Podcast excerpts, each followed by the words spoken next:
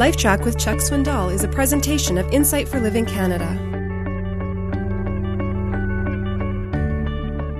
If you won't feel offended, I would like to ask you a very personal question.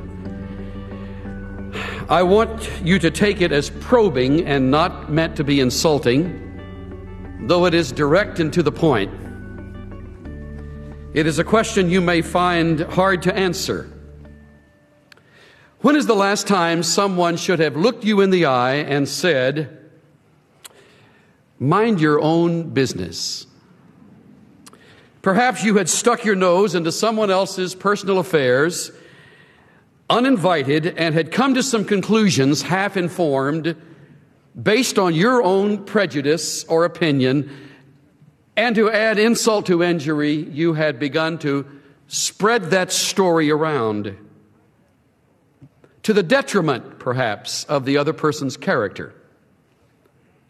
No one was courageous enough to say, Take your nose out of my business. But they should have. Let me ask you a further question. Had they done so, would it have done any good?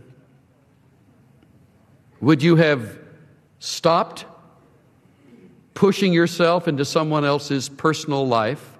I'm not referring to something you could prove wrong. I'm not talking about that category. We all know that we are to be mutually accountable to one another. Not that. I'm talking about accountability gone to seed. To the point where the other person doesn't live your agenda, therefore, you are called to make that known and to cast a shadow upon that individual's life. At least you feel that call. At the heart of what I'm getting at is the very popular practice of nosing into someone else's life.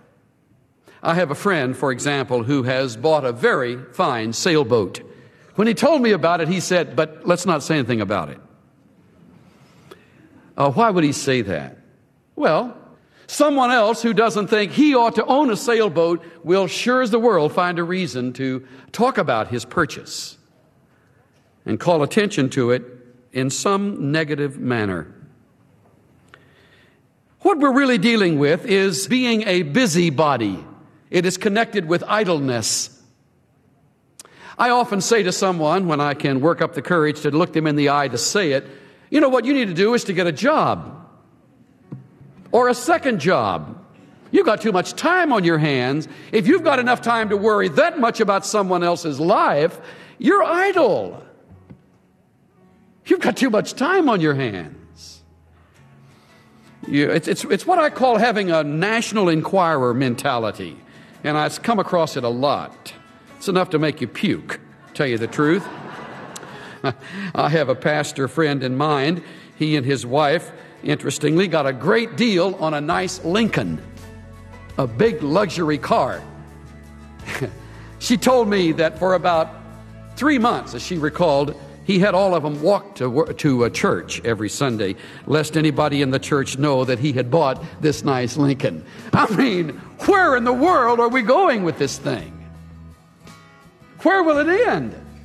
How many people must you please? How many opinions must you concern yourself with?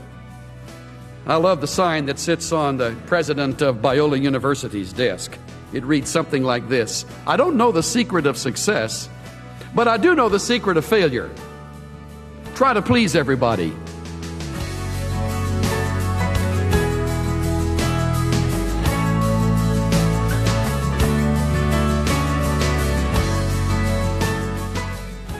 Do you allow others the freedom to live their own lives?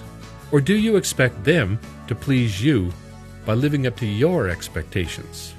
As Chuck points out, if you spend time worrying about how others live, you may just have too much time on your hands. This is Steve Johnson of Insight for Living Canada. Listen to more of Chuck Swindoll's LifeTrac messages at lifetrac.ca. LifeTrac, where life and truth meet.